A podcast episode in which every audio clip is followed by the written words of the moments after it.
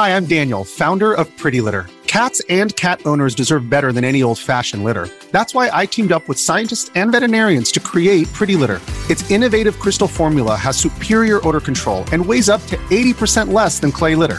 Pretty Litter even monitors health by changing colors to help detect early signs of potential illness. It's the world's smartest kitty litter.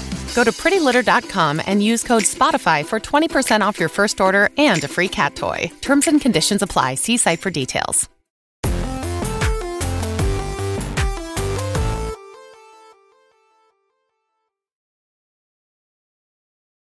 What's up, everybody? Welcome to Kind of Funny Games Daily for Thursday, January 6th, 2022. I'm one of your hosts, Greg Miller, alongside Forbes 30 Under 30, aka the second best baby blues in San Francisco, aka the engaged one at Tim Gettys. Let Tim host, Greg. Very happy to be doing the show with you not once, but twice this week. It feels like a little treat, little Games Daily treat.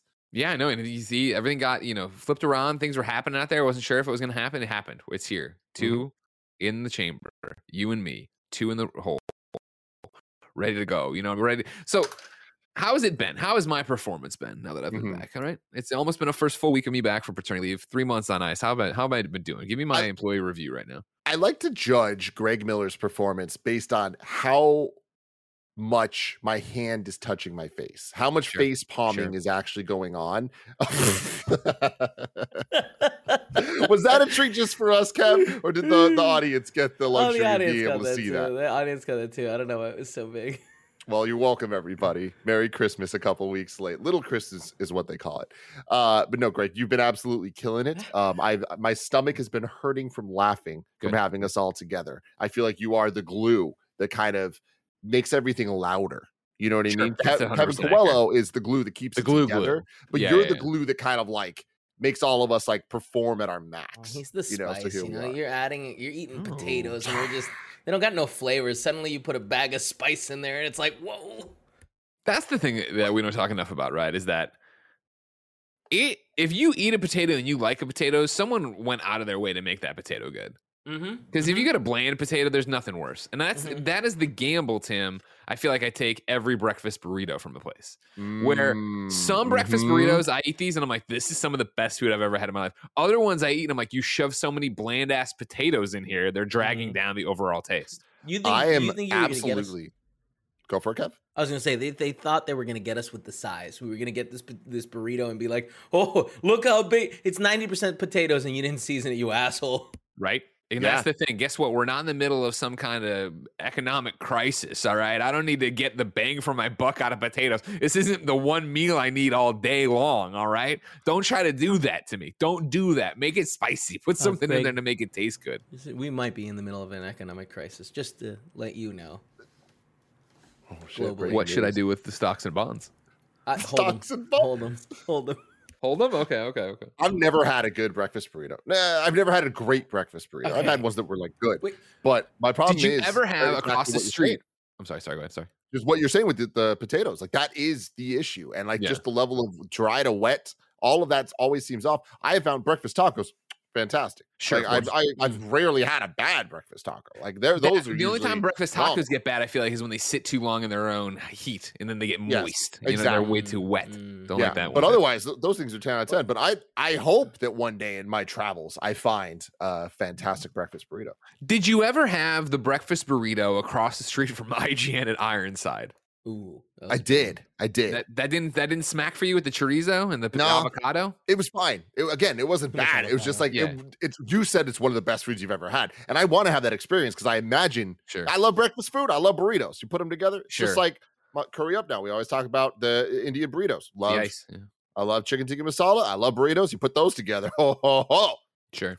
Sure. Anyways, That Ironside But- burrito, man, I, I must have gained thirty pounds off it. You know what I mean? That there, I was. Uh, you were talking about being unhinged. I was addicted. I couldn't stop. You know what I mean? And I remember feeling bad for Audrey Drake because she sat across the barrier from me. Oh, I would just be inhaling this fucking disgusting, bur- not disgust. Well, yeah, the way I ate it was disgusting.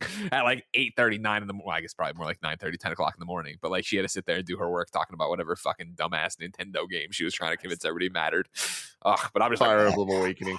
What about La Bomba from? uh oh, from underdogs. Underdogs. Oh my god! One of the it had instead of potatoes, they used uh, tater tots. Remember that? Yeah, I do remember that. and I do remember that. giant Yeah. chunks of sausage. I'm But even they- then, sorry. Well, I said when they took that off the daily schedule and made it a Sunday only thing, I almost cried. Sure. Yeah.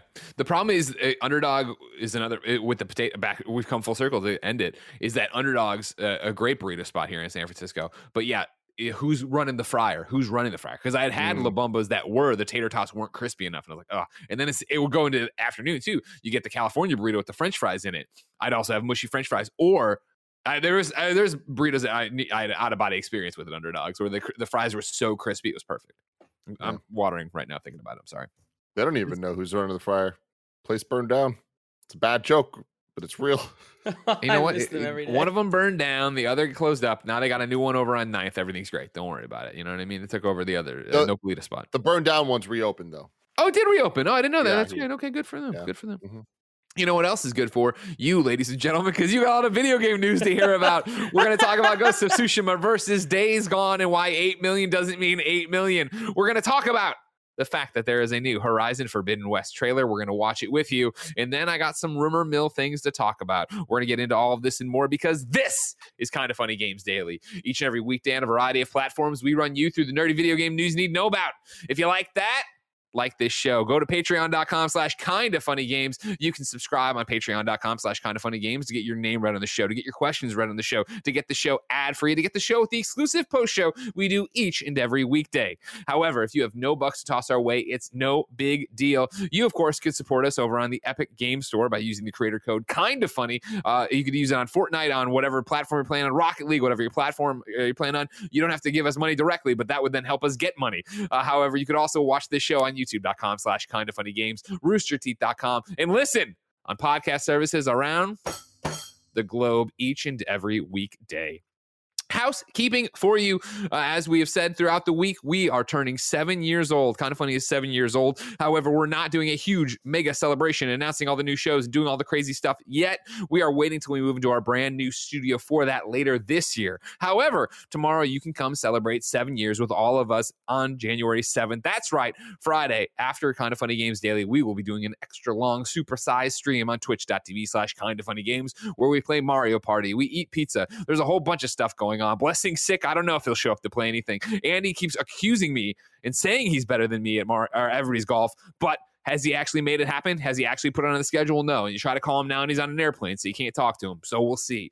Uh, anyways, that's all happening tomorrow. Uh, Twitch.tv.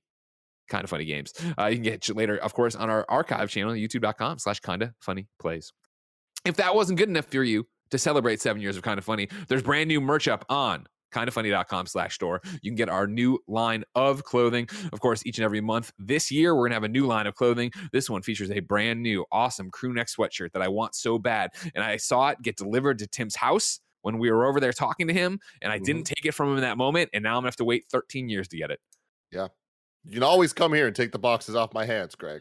I probably will. This weekend, I probably will. This probably, I probably will drive over there. You know, bring the whole family down there. Get Benjamin down there. I there's, there's a crop top too. There's a crop Yes. top hoodie. You bet your ass I'll be rocking that from here on out. When I Hell wrestling yeah, you stuff, will. When I work out, I'll be all over it. Don't worry about that one bit. God, when you work out, I hate that. That would be I'll, so I'll, I'll have Jen make a video. Me huffing That'd and be puffing on the so Peloton. Send scary. it to you. You in a gym, just Oh, me and the, you know, I'm not gonna wear it to the gym. Come on Nips now, you know, down. and all that stuff. Nips down. down. Well, I mean, I don't mean now. they? You- They would definitely hang low, yeah, beneath the crop top of it. Uh, and if that isn't enough kind of funny talk for you, there's a brand new kind of funny podcast up right now. It's my return to the show, and Nick is crazy on it. Thank you to our Patreon producers, James Davis, aka at James Davis Makes, Blackjack, and Pranksy. Today, we are brought to you by Upstart Raycon and ExpressVPN, but I'll tell you about that later. For now, let's begin the show with what is and forever will be the Roper Report. Time for some news. Ah, we got five items on the Roper Report. A baker's dozen. Whoa, Kevin. Yes, I love the energy. Uh, number one on the Roper Report. Let's go back in time to yesterday when the one, the only, the roller skating marathon training gameplay and Janet Garcia told you about Ghost of Tsushima hitting uh, 8 million sales. Of course, PlayStation mentioned this during their uh, Sony press conference at CES uh, that Ghost of Tsushima had crossed the 8 million sold mark. Uh, that, of course, was a news story we talked about. That was a Twitter post a million people put up. And that very uh, Twitter post about the 8 million sales got quote tweeted by the one, the only Jeff Ross, who you might remember formerly of Sony Bend. He was the Days Gone game director. He quote tweeted it, wrote this, and a million tweets were fired to get Days Gone trending once again on Twitter. Uh, Jeff wrote, at the time I left Sony, Days Gone had been out for a year and a half and a month and sold over 8 million copies. It's since gone on to sell more and then a million plus on Steam. Local studio management always made us feel like it was a big disappointment. And again, he's quote tweeting the fact that, hey, here it is. We're saying, or Ghost of Tsushima sold 8 million and it's a huge success. It's getting mentioned on a CES stage. Then he's saying, of course, uh, Days Gone sold 8 million and it was made to feel um, a disappointment, a failure. Uh, this, of course, activated the Days Gone army. Uh, if you haven't been paying attention, of course, huh? The Horde. Tim, here's my problem with not being in the room with you Mhm. is that you don't get enough credit for the puns, Thank for the quick turns of phrases. you. And the problem, of course, is that when we're doing a show and the way Discord works, I hear you say something, but I don't, I can't make it out. Or if you were Mm. next to me, right? If you were Mm-hmm. right here saying horde, I would understand exactly what you're saying. But there, so I, I can't wait to get to the new studio just to help to do the ah, you got him. It activated that. the Days Gone horde. All right, the Days Gone horde. Uh, that was then in the comments of, oh my god, this is outrageous. This is a game we all love. You know, critics had it wrong. I can't believe that it sold 8 million copies. And of course, as we know, in quotes, right, we have heard through reports and stuff like that, that Sony Bend is not doing Days Gone 2. Uh, they have moved on to a new IP. Uh, of course, uh, uh, uh, Jeff Ross here and John Garvin have already left uh, Sony Bend. They were the, you know, the higher ups in charge of the project. Eric Jensen's still there, one of the higher ups on the project. Um, it's basically kicked up all this dust, though, right? Ghost of Tsushima's Ghost of Tsushima's moment of eight million sold. This is huge. Has now become this thing of like, what the fuck? Days gone, and all the Days Gone people are mad. Tim, Mhm. you saw this yesterday, I assume, because you exist in the world, in the video game world. What Yeah. was your initial knee jerk reaction to it?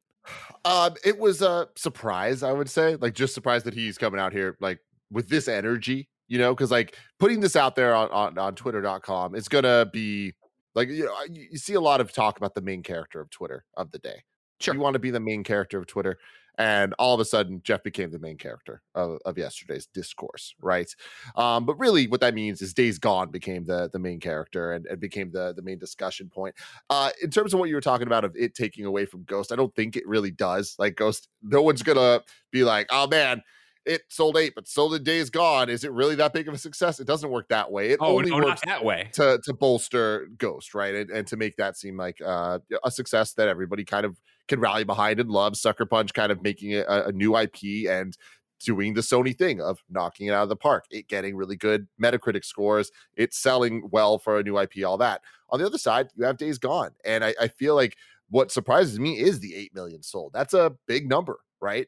I think that when it comes to exclusive IP on uh the the the main three the big three hardware um the the sales numbers are almost expected to be a little bit higher right because it's like these are the big targeted big marketed pushed games um and you look at it on the nintendo side with the switch and it's just like every single time a, a nintendo ip comes out it, on the switch it's kind of expected to sell more than it's ever sold before on any other system Sure. uh, with rare rare exception uh, but we've kind of just seen that happen over and over and over even things like luigi's mansion right where luigi's mansion 3 it's al- almost at 10 million at this point Great i think game. like fantastic game. Uh, but even i saw imran was tweeting a couple days ago about um, hyrule warriors uh, on the switch and how it sold like uh, a couple million copies which was like a, a surprise for that type of game. But there's just this like level of sales that just naturally kind of occurs and if it doesn't then it's like a major flop.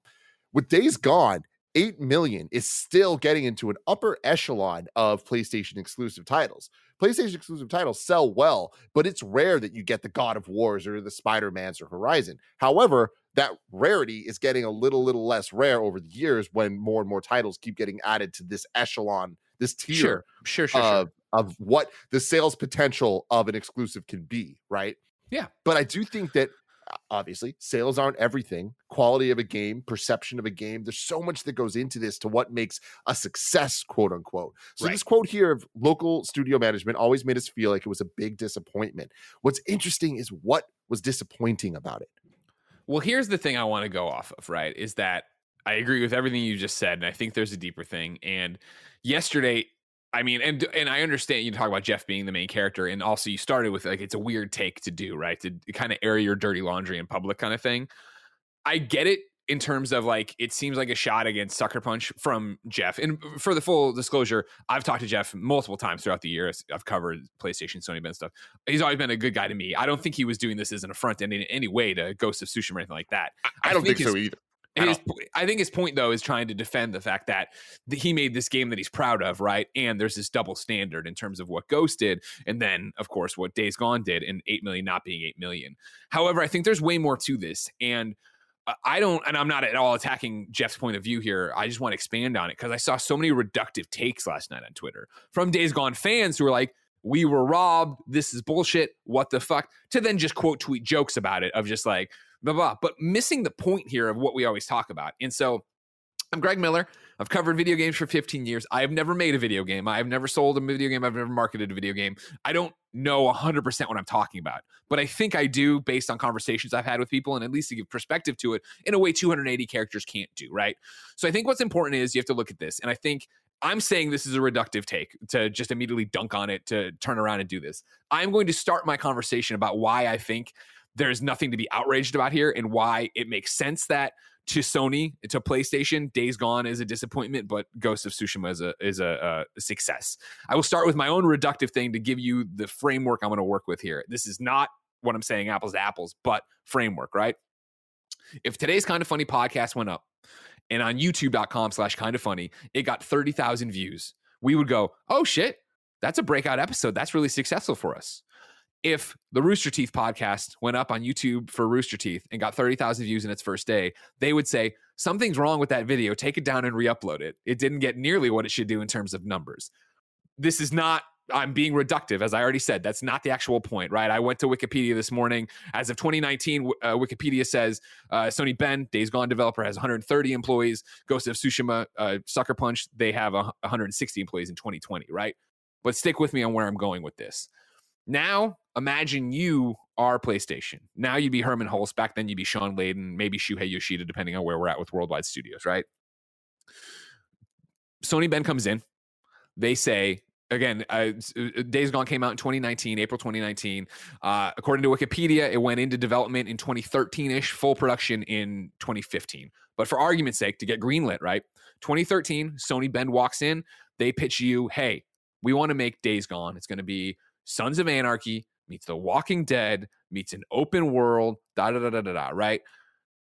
New York Times, October 2013. Walking Dead premieres the highest rated show of TV season. Sons of Anarchy, 2013 had its highest viewership, average viewership. The finale in 2013 and 2014 were the highest and then the highest in terms of viewership. And in 2013, The Last of Us comes out zombies. I know we- we're all over it now and it's a normal thing, but at the fucking moment, zombies were huge, right? So, hey, we're we've seen people saying they want a Sons of Anarchy game. We know people love zombies. We are going to combine those into a multi a triple A multi-million dollar project. We're putting Sam Witwer, who people know from TV, Star Wars, you name it, uh, an actual actor. We're putting him in the role. We're doing this. This is what it's going to be. And I think you go, oh my God, yeah, let's make that game. That sounds like it's going to be fucking huge, right? Then you go to lunch with Shuhei, you come back, Sucker Punch walks in, right? And they're like, hey, we just came off of infamous Second Son and First Light. Beautiful games, you know, maybe not the most impressive, but this is up on infamous we've made five superhero games i'm including festival of blood and i'm inc- including first light. We've made five superhero games. Mcu is heating up. Superheroes are the biggest are about to be the biggest fucking thing behind zombies maybe right over it. We'd like to make a game about being a samurai in feudal japan. And we're going to cast it with all japanese asian actors. We're going to be super authentic. We're going to do this whole thing. And sony goes all right cool. That sounds like a fun art house cool triple a triple A video game, but like That's an uphill battle to make that popular. I think right there is what the crux of this issue comes down to is that we all, always talk about on this show oh, this game did X amount, or I, I really wonder if they think that's success. I'd love to be a fly on the wall. Is that game a success to them? I come out and tell you that I, just as outsider, think the expectation for Days Gone, sales expectation, would have been dramatically higher than what you would have had for Ghost of Tsushima. Ghost of Tsushima is an uphill battle to make people. Is this going to be a thing? Do people want this? Blah, blah, blah. People say they want an Assassin's Creed uh, Japan, but Assassin's Creed is a proven entity. That's a proven IP. You're coming out and doing this. Days Gone. We're the people. Uh, we're the we're PlayStation. We gave you The Last of Us. You love The Walking Dead. Sons of Anarchy is cool. There's so many popular in the moment touchstones, and I'm not saying samurais aren't popular. Japan Japan isn't popular, but it's a different audience and a different thing going on. And so th- I think that's why you'd get to the point that Jeff Ross is there and hearing that Days Gone is still 8 million units. And people are like, oh, that's great, but it's not as good as it could have been. Let alone the fact, and this is a harder one for me to nail down. Please, kindafunny.com slash wrong if you can get better stats than I could. Again, Days Gone comes out April 26th, 2019, right? Uh, then in May 2019, they announced that like the next week in June, Days Gone was going to be part of the Days of Play sale and go from 60 to $40. And as far as I can tell, that's the first time the, the price dropped for Days Gone. And granted, that was only for like, I think it was 10 days, two weeks, something like that. Not by any stretch of the imagination, like it went to 40 bucks forever. But Days Gone has been on sale a bunch of times since then a bunch of times since then. And I would say, and I again, maybe I'm talking out of turn, but I'm pretty sure lower than forty dollars. And that might be a PlayStation Plus discount or whatever, blah blah. I'm also coming out and telling you that I think the Days Gone fan base who has rallied against the critics and been like, they got it wrong. This was a great game. I thoroughly enjoyed myself, yada, yada, yada, are making people continue to buy this game, but they're buying it when they're it's on a sale and they're going like, oh, well, for $40 here for what I, I imagine I want to say would have been 20 bucks at some point. Uh, right here, DJ Brad Chill says, I grabbed it at $15 for some point they're buying this game, yes, and enjoying it probably because their expectations are so low. You are on the internet. You are listening to a podcast, ladies and gentlemen. You understand that there is A and there is B. There is good and there is bad. There is no room on the internet for the discourse in between there. We make a Days Gone review. It goes on for an hour and a half or whatever it was of uh, me talking about the things I enjoyed but didn't enjoy about the game. That shit gets thrown out. All you remember is that Greg Miller didn't like this game which is another reductive view of my own review, right? There's a thing going on here that means the 8 million, and again, that uh, this is me, Greg Miller, just industry pundit. The 8 million that Days Gone sold, I don't think is equal to the 8 million that Ghost sold. And even to drive this point home further, right? John Garvin, again, head of Sony Bend, uh, you know, one of the faces of Days Gone, who has since left, right? He went on uh, David Jaffe's YouTube uh, show. I didn't write down the date, but it's been in the last year, last calendar year or whatever, right? And this is the thing he said there, right? And I'm p- putting quotes together. There's probably in between there. I do have an opinion on something that your audience may find of interest, and it might piss some of them off. If you love a game, buy it at fucking full price. I can't tell you how many times I've seen gamers say, "Yeah, I got that on sale. I got it through PlayStation Plus, whatever." I'm just saying you, you I'm just saying you don't eh, have to buy something you don't like, but don't complain if a game doesn't get a sequel if it wasn't supported at launch. It's like God of War got whatever millions of sales at launch and, you know, Days Gone didn't. I'm just speaking for me personally as a developer. I don't work for Sony. I don't know what the numbers are. Right there, John's talking obviously last year after he'd already left Sony. He's talking about Days Gone at launch. This is what they're talking about. They're, this is what they're talking about, I would say, back to the very original point here from Jeff, who local studio management always made it feel like it was a big disappointment. I'm saying that their disappointment was that this game was supposed to be huge and this game was not huge. I don't know what their internal or what Sony's internal projections were in terms of we're getting behind this, we're doing this, we're going for this. He says local studio management, making me think it's people who are there managing Sony Bend if I'm Sony Bend, right? And again, I'm Greg Miller. I've covered PlayStation my entire time. I think Uncharted Golden Abyss is a really fun game. I think Resistance Retribution was my favorite Resistance in the series, right? I like Sony Bend a lot. Those game, uh, you're look seven uh, Days Gone comes out seven years after Uncharted Fight for Fortune. Did you play Uncharted Fight for Fortune on your Vita? Did you love it? Do you ever hear anyone talk about that? It was eight years after Uncharted Golden Abyss, a game again I liked on the Vita, but you don't hear talked about it ever from PlayStation. And then before that, it was Resistance Retribution on PSP in 09, Logan Shadow in 07. Again, local studio management made us feel like 8 million was a big disappointment. We are making a game with some of the biggest property parts in the world. We have been in Naughty Dog shadow. We have been in Insomniac shadow. We have been making PSP games that were fucking great. Logan Shadow is a great fucking game. I enjoyed it so much. But that was a PSP game. Did you play it? Like Sony Bend, local studio management, PlayStation must have looked at Days Gone and been like, this is going to be, and it wouldn't have been at the time, but now you know what this means. Their Horizon, their Spider Man, their game that is going to break the mold and say, oh shit, their Ghost that's going to break the mold and say, oh my God, Sony Bend is a real player. Sony Bend is on the Naughty Dog level. Sony Bend is et cetera, et cetera. And that didn't happen. And so I don't, uh, this is a long way. And this is why this conversation wouldn't happen on Twitter. This is why podcasts exist. I saw all these t- takes last night and I was like, man, this is reductive. There's so much more going on. But for me, that's why 8 million doesn't equal 8 million. Why Ghost's success is, is uh, Days Gone's disappointment.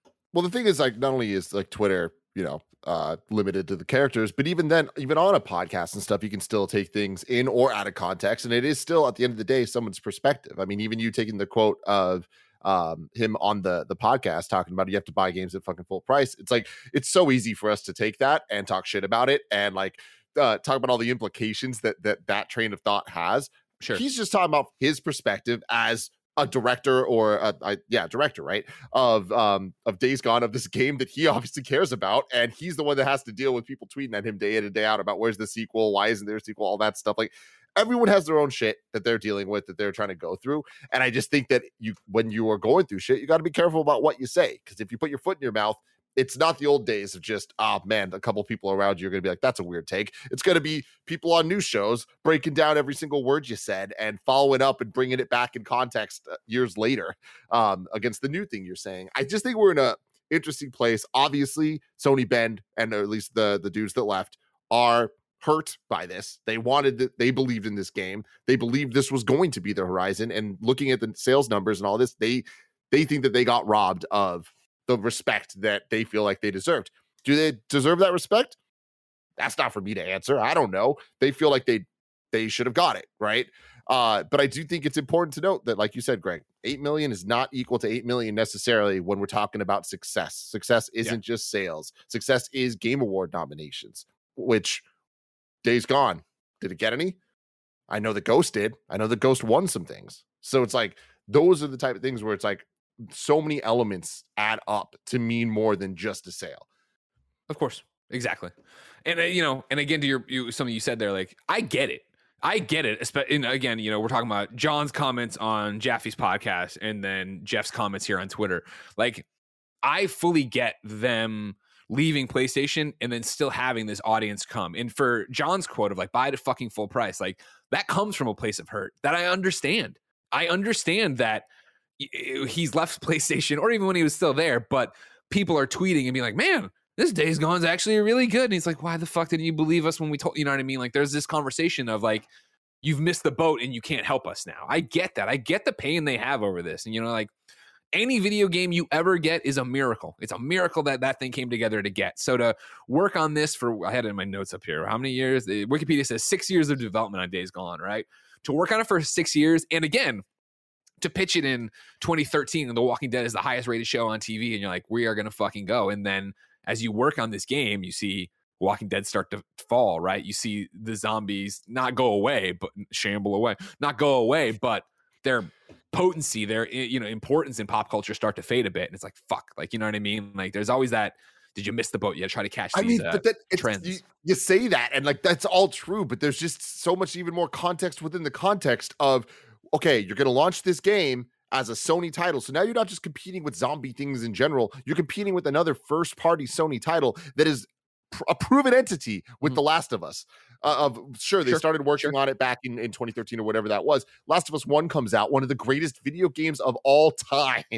great sales, great critic reception, great award winner. Great positive talk from the community. It's like it had it all. It now has an HBO show coming, right? Yep. Like the opposite way of getting uh, from uh, turning a show's popularity into a game. This is a game's popularity into a show. And then Last of Us 2 comes out right around Days Gone, there was like a, a almost one to one type of comparison of just extra elements on top of it. And is that fair?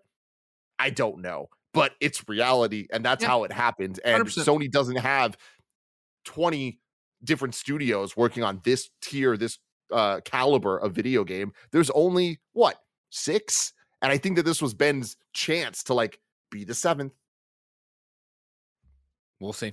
Uh, you know, I can't. w- uh, They are working on a new IP. That's what's been uh, reported, uh, kicked around and stuff. Like I am, I, I again, I, I, I think Sony Bend makes great games.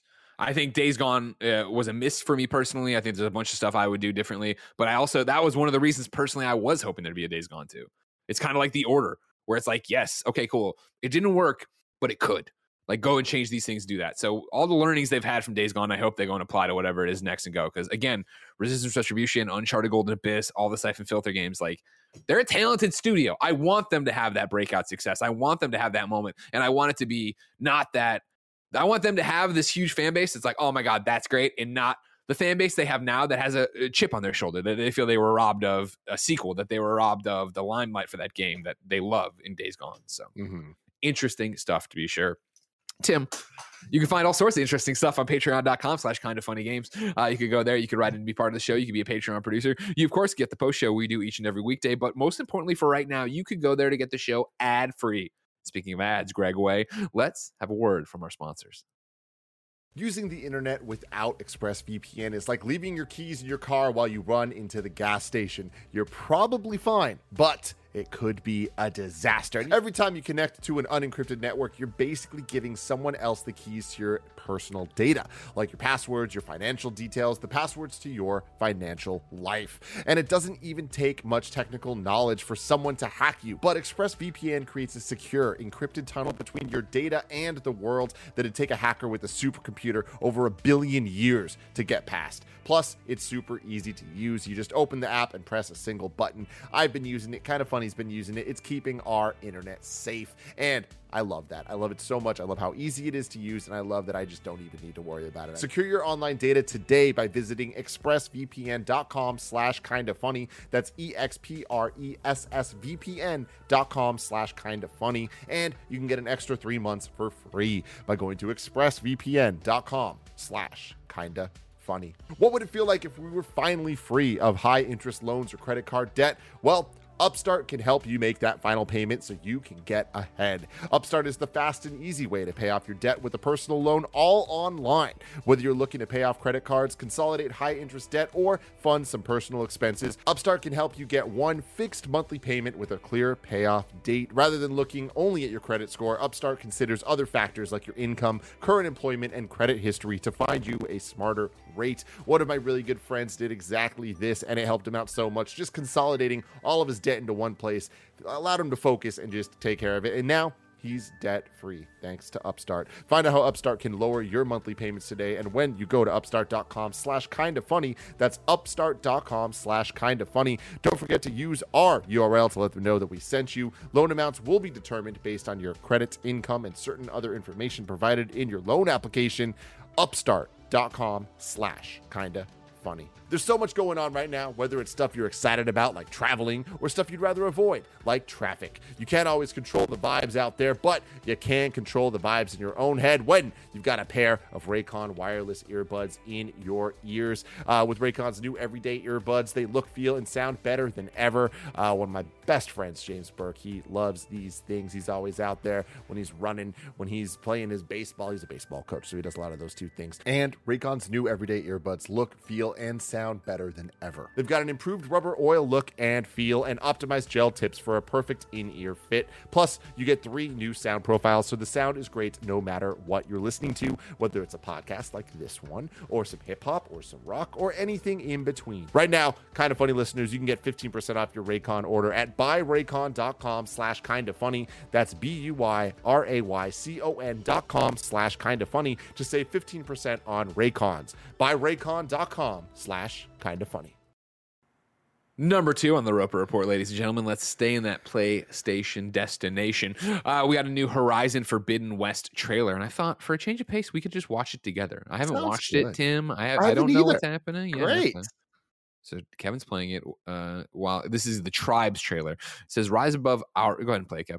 Rise above our ruin. The inhabitants of the world of Horizon are divided into tribes, each which has its own history and traditions. As Aloy travels the Forbidden West, she will encounter even more compelling characters. In this special short, learn more about the rich and authentic tribal cultures Aloy finds in Horizon Forbidden West. At the eastern edge of the Sundom, the Oseram stake their claims on the frontier. Tinkers, builders, revelers. Meanwhile, the Carja guard their border, afraid of what lies beyond. In the Forbidden West. In Plainsong, a red blight consumes the fields, threatening to destroy the cycle of life and rebirth. The Utaru sing to heal the land, but no hymn will save them. and further west, the Tenakth. Three clans, This isn't what I expected.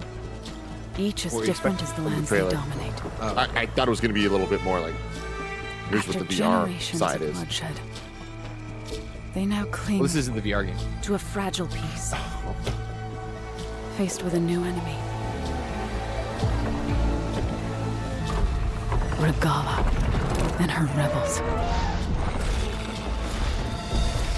Yet, as deadly as they are, there are rumors of an even stronger tribe.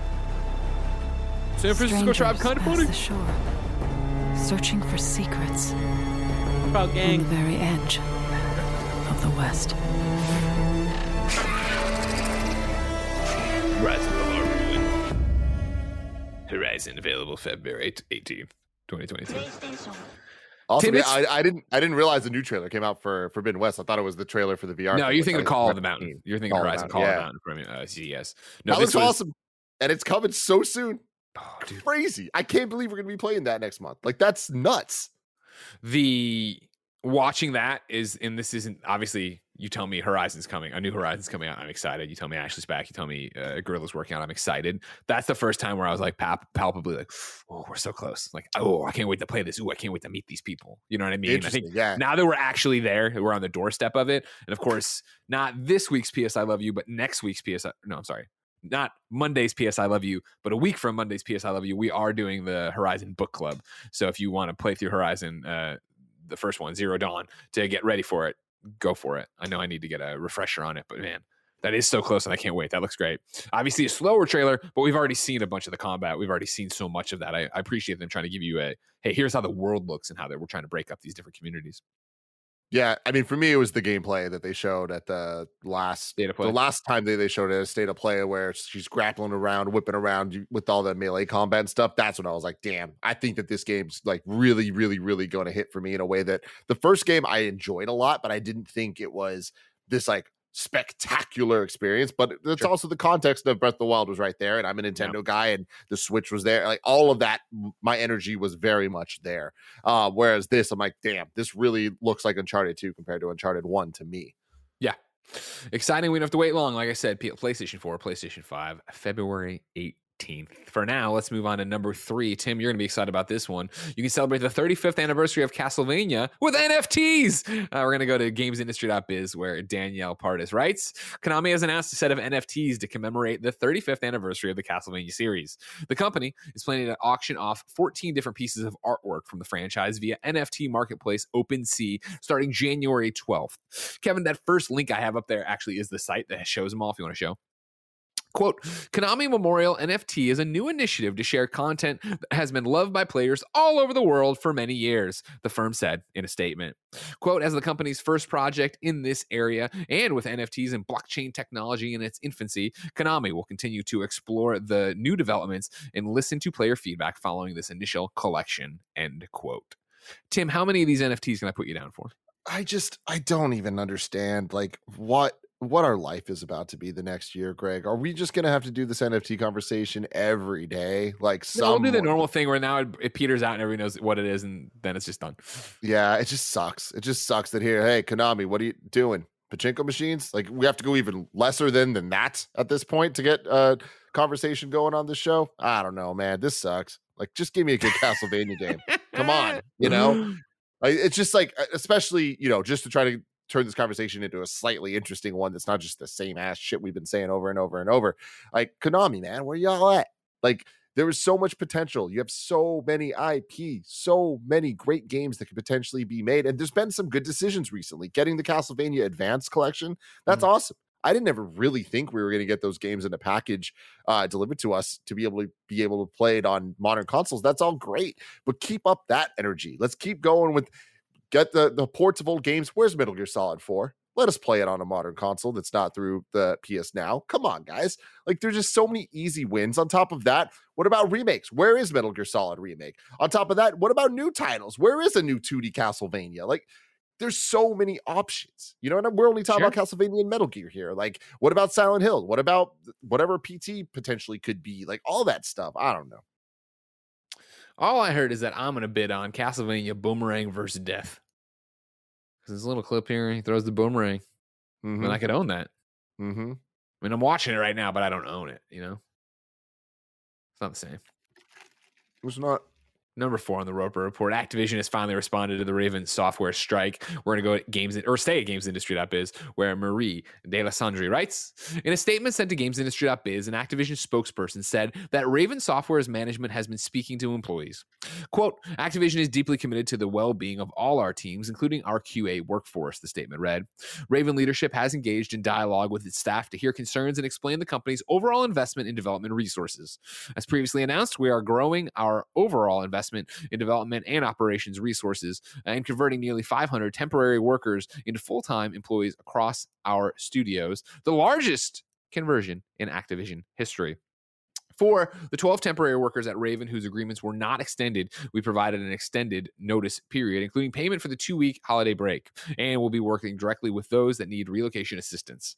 Activision is full, I'm sorry, Raven is full of people dedicated to improving the culture at Activision, and we look forward to partnering with employees to do that work. If you had missed stories we had talked about before, of course, uh, I'm going to go to the original part. As the Raven software employee strike enters its third week, staff claim Activision's leadership, Activision Blizzard's leadership has not been in touch regarding their demands. So this has been an ongoing situation that Activision has finally responded to and apparently is talking to uh, leadership over there. But we will keep you abreast of the situation. I again, it's a dead horse to beat, but treat your workers fairly and don't fuck people over. That's yeah. pretty much all it comes down to, right, Tim? Mm, yeah, absolutely. And again, you know, the, this isn't the answer, but positive steps forward. Like things are happening. The more these things are being discussed, and especially with Activision, which is you don't get much bigger if you even possibly can. And with all of the spotlight on them and all these issues being like ironed out and addressed at the very least, I think it's just going to make a stronger, more vibrant industry, more diverse industry, more supported mm-hmm. industry mm-hmm. in the coming years. And yeah, we're just got to get through this rough patch together, and hopefully it that's sooner than later, and hopefully it results in again. I keep saying this, like from the AAA, quadruple A space, all the way down to one, two person teams. Like even one person needs to be able to take care of themselves and make sure that they're, you know, like listening be, to all this yeah. stuff and understanding like that there's you you got to take care of people 100%. And again, I think it also is empowerment to what you're talking about, right? Where if you can see the Raven software strike actually get changed from Activision, actually get them notice it, then yeah, that can extrapolate out to all sorts of studios, right? And whether it leads to unionization or whether it just leads to them talking together about how they can support each other as workers and then make management support them, that's a good thing. Number five on the Roper Report and final for your Thursday. It's rumor has it, ladies and gentlemen. I got two things that are just rumors. Normally, I want to put them into kind of funny games daily, but when there's two of them, you might as well put them. And yeah, why not? We talk about it, and then if it actually happens, you go, "Oh, I heard about that as a rumor." And if it never happens, you forget about it. Everything's fine. That's we'll great. start with Nibel, who actually reports on a um, young man named Jeffy Grubb Grubb. Uh, mm-hmm. Jeff Grubb, of course, works at uh, Giant Bomb. He used to work somewhere else. He still does. I think Dean Takahashi's his boss. It's all very confusing. But Jeff Grubb has a Giant Bomb show, and on it, he said something to the effect that Nibel is now saying Star Wars Jedi Fallen Order 2 likely to be revealed before this year's E3, possibly around May. The quote uh, Nibel gives uh, Jeff is expect to hear about the game in a significant way before E3. End quote. Tim, do you believe it? Star Wars Celebration Anaheim is moving to May 26th, Kevin's birthday. Kevin, 20 happy birthday. God damn it. that worked out really well. Yeah, timing was. you fucking fuck. Uh, May 26, 2022 uh, will be Star Wars Celebration. That would uh, be just weeks before E3. Do we we do have a date for E3 2022, but I don't know what it is. Um, it looks to be Love it. Stretch it. Do it. You yeah, I don't know. it. I don't know. This is not as easy to find as I thought it was going to be. Uh, Uh, but according to GameSpot, E3 has not, or ESA has not revealed the E E3 2022 date. Interesting. Interesting. Well, whatever. You got to imagine between one and two weeks earlier, um, I imagine that that is where we will see, if this event happens, uh, that is where we will see Jedi Fallen Order 2, if Jeff Grubb is to be believed. And I choose to believe Jeff Grubb. Yeah. Uh, it makes sense, right? 2019 for Jedi Fallen Order. Obviously, we've all been waiting with bated breath for another one. That game was so fucking good. Uh, they put out the PlayStation 5, uh, Xbox Series X versions of it. Stuff they've been they did, did a bunch of updates to it. It's been a success. They've talked about that. Clearly, there will be another one, and I think yeah, it would make sense to get out there, tease it now. If not, you know, have more to it. I mean, I love it. I can't wait. I need this game in my life. This is like Yeah. this is one of those games where we keep talking about uh like early at the top of the show, like these big prestige titles. I feel like there aren't too many uh the third party titles that almost act as if they're first party Sony titles and Jedi Fallen Order is one of them. And I feel For like the first game was so great that like imagining what the second one can bring, especially with what next gen can bring, I feel like that could be super damn awesome. I'm excited to hear anything about it. I just want to know what era is it in? What story is this? Uh, like, what timeline is this even going to be fitting in? Like, where are we going to see Cal at? Like, I, a lot of great questions. I'm excited to hear more. I hope that we actually see it in May, and I hope that it actually comes out next year. I feel like that'd be a Okay. fantastic thing to look forward to. And obviously, with COVID and everything, everything's all messed up, and who the hell knows? But you got to imagine that is the plan if this is true, right? Maybe they go nuts though. It's you know they they they tease it in May, show it at EA Play in June, and then release it in the fall. Come on, give it to me, please. Why I mean, yeah, Let yeah, that sounds. I mean, that's. I imagine the plan, right? We said next year though. This year is this year. This year is It's 2022. 2022, yeah, brother. Yeah, You're here. yeah, yeah, yeah. No, I. What? Sorry, I was right there with you. What I meant was May.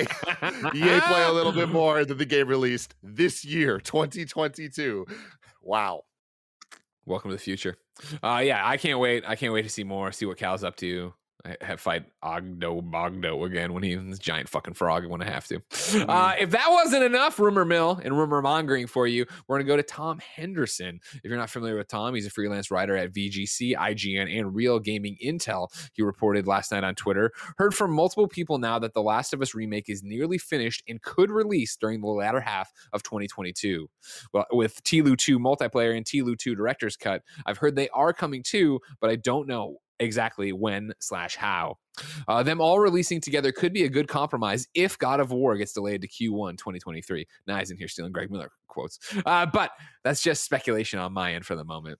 Uh, but I think the overall goal here is to drum up hype for the HBO show, which I've been saying forever. Uh, so we'll see if that happens. And to be honest, Q3, Q4 2022 for Sony looks a bit lackluster at the moment. So we'll see what happens. Exciting times ahead. Yeah, it's interesting. Q3, Q4 looking a little lackluster. I mean, Sony's Q3, Q4 usually is, right? I guess Q3 is debatable of like like what are they talking fiscal Q3 or they're talking just normal Q3, all that stuff gets weird. But um they're they we know they got Horizon coming very, very soon, right? Yep. And then God of War is the the big question mark of will it hit this year? Will it make it into next? We'll have to see. Um, I wouldn't be surprised about this. You know, there's enough people talking about the Tila remake and all that that it it probably is real. I still struggle to understand what it's gonna be though. Like Last of Us remake is just such a weird thing because the game is not that old. The remaster is even less that old and looks fantastic, runs fantastic. Look like are they going to change the gameplay elements people don't love that much? Because I don't. I would think so. you're yeah they're they're going in and making it look and play like Last of Us 2. Yeah, And then you figure then the levels themselves need to be greatly expanded, right? When when I went back and played Last of Us before Last of Us Part Two, still a great time, still a great game, but man, it shows its age, and especially in its environments and the way it, you get funneled around. Like I think going in there and knocking down those walls and making it feel expansive, like Last of Us Part Two did, would go far to make that game feel not like a different experience, but probably probably make it feel like you remember it, like how you think you remember it feeling. Because I, I, did just, not remember Last of Us feeling and looking like Last of Us felt like when I went back and played. I just struggle to imagine what that looks like in reality. Like sure. of them just breaking down the walls. Like, cool. Then what does what are you actually doing? What gameplay are you adding there? And like, yeah, just taking the the kind of mechanics of Last of Us Two and putting them into one. That all makes sense. But it's not like it's going to be as drastic a change as RE2 remake versus the original RE2. Sure, sure, sure, sure, sure, And it's like that's that's why I'm kind of like caught in the middle where I'm I'm very excited to see this. I am ready to replay Last of Us again, even though I I did uh replay it leading into two as well. Like. I'm excited for the show. I think all this makes sense marketing wise. Um, the Last of Us 2 multiplayer that they're talking about here, like factions being a part of this, that's the the big question mark for me is what's Naughty Dog working on? You know, Neil Druckmann during the break coming out, like tweeting, kind of just celebrating. But you know, from that we can kind of take a couple words he said. It's like, oh, they're working on various projects. There's there's things happening. Like that's it's interesting to think about. Like the Tilu remake is, according to Schreier, not Naughty Dog, right? Yeah, so then here with the Tilu 2 director's cut, that would be Naughty Dog. And then the multiplayer. Wait, I got lost is. in the weeds there. I'm sorry. Remember, it was supposed to be that the Last of Us remake was happening from San Diego, not the not Sony San Diego, another PlayStation studio in San Diego. That that guy left, then it got passed back to Naughty Dog. So Naughty Dog's supposed to be doing finishing or whatever the remake. Got it. Okay. So then all this stuff would just be Naughty Dog projects. Yeah all well, three the, of these the director's cut, we don't here. know, but yeah, you would assume it's it's that. Yeah. I still think it makes sense that all three of these are one thing and it yeah, happens this year to get you excited for the Last of Us show. Or it gets announced this year to get you hyped for a year of Last of Us. The show happens, and when the show ends next spring, which I assume, I don't know, I'm talking my ass on when the show is going. I don't know. If, do we have dates for Last of Us on HBO? We don't. The it, it's still 2022, but HBO put out it's like 2022 sizzle reel and it showed footage and like at least logos and stuff. Oh, right, right, right, a ton of stuff, and, stuff, and Last of Us was not on it. So, uh, okay. anyways, I can see that when the show starts and then it ends, that's when you, when it ends, you drop all this. You know what I mean? Or when, uh, when it's in the build up to the end of the show, mm. something like that. Yeah, we'll I mean, it's I'm excited, and I, I do think it's it's going to be one project. But it, again, it being one project makes me think that the remake element of Last of Us One is not going to be that extensive. Yeah, exactly. Who knows? We'll have to wait and see. And again, these are all rumors at the rumor mill. Take them with a grain of salt. And if they don't come true, send all your hate mail to Jeffy Grubb Grubb. Tim, I can't mm-hmm. wait to see the hate mail Jeff Grubb gets. But that email is so far away. If I wanted something more immediate, say what came to the mom and grop shops, where would I go? The official list of upcoming software across each and every platform is listed by the Kind of Funny Games Daily show host each and every weekday. Yeah. Out today, Demon Gaze Extra on PlayStation 4 and Switch. Team Fighter, no, I'm sorry, Team Fight Manager, Switch. Justice Chronicles on Switch. Epic Dumpster Bear 2, He Who Bears Wins on Switch. Theater of Sorrows on Switch. Wins. I know. Marshmallows on Switch. Heaven Dust 2 on Switch and Steam. GTA Online players can now add a brand new car to their collection, the enviable uh, Pfister Comet S2 Cabrio, Cabero, Cabrio uh, available to purchase Legendary Motorsport. Uh, also in Red Dead, it's a new year uh, with this mo- with a month's worth of bonuses and more across the frontier, including free provisions to bolster a fresh start for all players. And then Electrician Simulator First Shock, the free to play prologue for the upcoming Electrician Simulator game game is on Steam today. New dates for you. This one popped right as I think Games Daily ended yesterday. Nobody Saves the World is launching January 18th on Steam, Xbox, Xbox Game Pass on the Series XS, X1, and PC. That, of course, is from Drinkbox, friends of the show, Guacamelee, uh, Severed. You know them. Uh, I did a preview for Nobody Saves the World a long time ago now. You can catch on youtube.com slash kind of funny games. Very excited for that one. So, so looking forward cool, to that. man. Shout out to Xbox Game Pass once again, eh, you know, I said this was the best week or the best drop for Xbox Game Pass, and it continues to be proven right to the point that even Blessing apologized on Twitter, which you don't see because he never admits he's wrong, and I appreciate that. It takes a big man to admit when he's wrong, and that's Blessing, who has he, he confirmed his height on Twitter recently too. He's a small man, but he's a big man in terms of you know his ethics and his Mhm. character. I guess. I mean, Yes. I'm- I feel like globally he's average, globally speaking. Well, fine. He's an average man. Thank but you, thank you. an I- I average just- man. I just want to strike spirit. this stigma of five seven being small. You know, I mean, it's kind of globally speaking, it's bullshit. It's right you there. know? The, it's right there on the cusp or whatever, or where it needs to be. I mean, it's the average.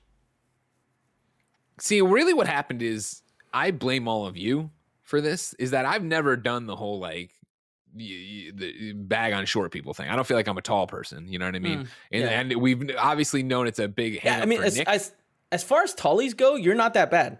You know, And that's the thing is, hear me out, Kev, because it, Uh-huh. it was it's we always knew it was a big hang up for Nick, and so like we I never really made jokes about it or anything. Then you guys let Carboni in, and Carboni turned it into a bit. Carboni turned it into this big thing, and I was like, you know what? I want to be part of the party, and I joined in and started like you know giving Carboni a lot of shit. To which he did DM me. He's like, I appreciate that I know all these insults have been building up in you for seven years, and they were meant for Nick, and I'm like, you totally get it. He's like, just give it to me, give it to me. But then Blessing did this thing on Twitter, and now he opened up the gate, and now I'm doing it here. You know what I mean? Like.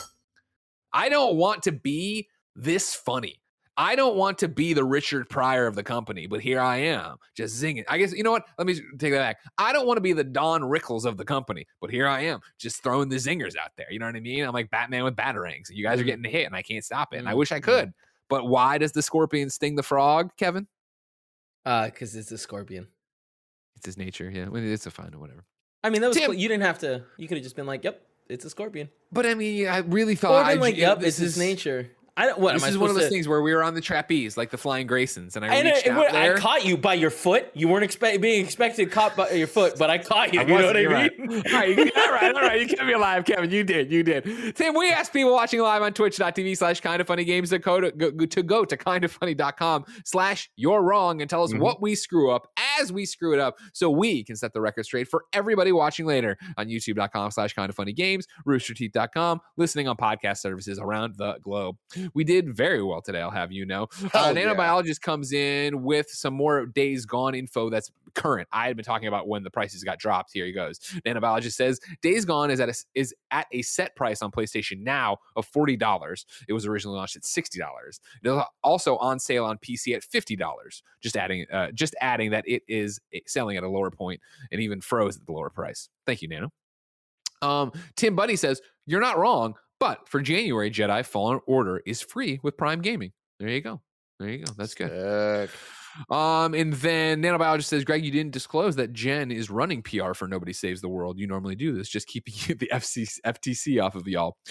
Technically, Jen is not. Her company, Pop Agenda, is. But yes, you're right. Uh, Nobody Saves the World is a Pop Agenda represented game. I am married to Jen. But what I'd like to put on the record very clearly, all right, is that I have been on Drinkbox. I have been in a committed Drinkbox relationship since they were the first people at a PAX to show me, let me, you know, I shouldn't say that. They showed me something off the record. I'm not sure if we ever told the story, think, that they really shouldn't have showed me or whatever. And so, like, I've been friends with Drinkbox a long time, uh, way longer than Papa Jen has even been a fucking around. All right. Jen didn't even know what the fuck uh, Drinkbox was. All right. She's over there worried about making young Thor or whatever the hell Fremo's working on. Don't worry about it, everybody. But good point, Nano. Yes, What are I did say that I like the game, and when I say I like the game, I should have What posted are you saying? Why you have to be the way you are? You know. I'm sorry, Kevin. I'll rewind it. I didn't ask to be the Don Rickles of the company, but somebody had to. Mm. So I'm out here throwing batarangs of comedy and video that? game news and fun stuff. Who's you know, Don Rickles? Who's the yeah? What? Come on. Tim, do you know Don Don- Rickles? Is Don Rickles the guy at the end of the Jackass movies that shoots out the confetti? Oh, I love that guy. I think you might be right. Is that no? No! you're wrong. I think That's Tim Rip nailed it. Van. No, uh, he's a guy I'm not super familiar with, but he's ripped somebody or other. Don, Rickles, the insult comedian. Insult comedian. I don't. Mm. All right, so here's here's where we'll go. Everybody should. Is this? Yeah, that's Don Rickles. Don Rickles is hilarious. If you don't know Don Rickles, obviously he's very old. Uh, he's. I think he's. Is he dead? I don't know if he's dead. He's you can dead. Google any Jesus. Don Rickles thing you want, right? And he also, I think, Mr. Potato Head in the Toy Story movies you guys love. Oh. No, that can't. However, be right. That's Google false. any Don Rickles thing you want. He'll, you'll find a hilarious one. Yeah. But Don Rickles comes from that, uh, you know, Frank Sinatra era, right, and all that Mm. jazz, right? Those kind of the, that Oh, he's a celebrity, Dean. Martin. no, that's good. That's good. Here's my my favorite Don Rickles story, though. Right, Don Rickles, of course, this comedian. He so he's and he's running around the Vegas scene with everybody else or whatever. And so, and it's a Don Rickles story, so I'm sure it didn't happen, or maybe it did, but it doesn't matter. I like to believe it happened. But he was out on a date, right? And so he ran into Frank Sinatra at the restaurant they were at or whatever. And so Frank Sinatra, obviously, like the biggest fucking thing at the time, right? Like who's a big star right now that you loved him? Ellie Gooley or Gool Ellie Ellie Gooley? Ellie Those- Gooley, yes. Good old Ellie Imagine Gooley. Ella Gooley of the of our time. You know, what I mean? that's Frank mm-hmm. Sinatra. He's fucking huge or whatever. And so he runs into him, and I I don't. Eh, eh, he, they're, they're you know it's Frank fucking Sinatra. It's like you know the king of pop at the time. Mhm. He's like, hey. Frank, I'm sorry to do this, but can you like do me a favor? Like he's he's an up and coming comic. He's not a big deal yet. Frank Sinatra is Frank Sinatra. Can you do me a favor and like they know each other a little bit? Can you do me a favor and come over to the table and just say hi? Just say hi to me so that the, date I'm with will be impressed that you're there and like that you know me. And Frank's like, sure, I'll do the favor, kid, or whatever. He's like, all right, cool. So Don Rickles goes and sits down and he's talking to the, the girl. And uh, Frank Sinatra comes over and he's like, hi, Don. And Don, Don turns and goes, Frank, can't you see I'm talking to somebody? Get out of here. Ladies and gentlemen, this is my kind of funny games daily. Remember, you can write in to be part of the show, patreon.com slash kind of funny games. You, of course, can be a Patreon producer. You can get the show ad free on patreon.com slash kind of funny games. And you can come watch Tim and I do the kind of funny games daily post show right after this on patreon.com slash kind of funny games. If you have no Greg. bucks toss our way, it's no big deal. Yeah.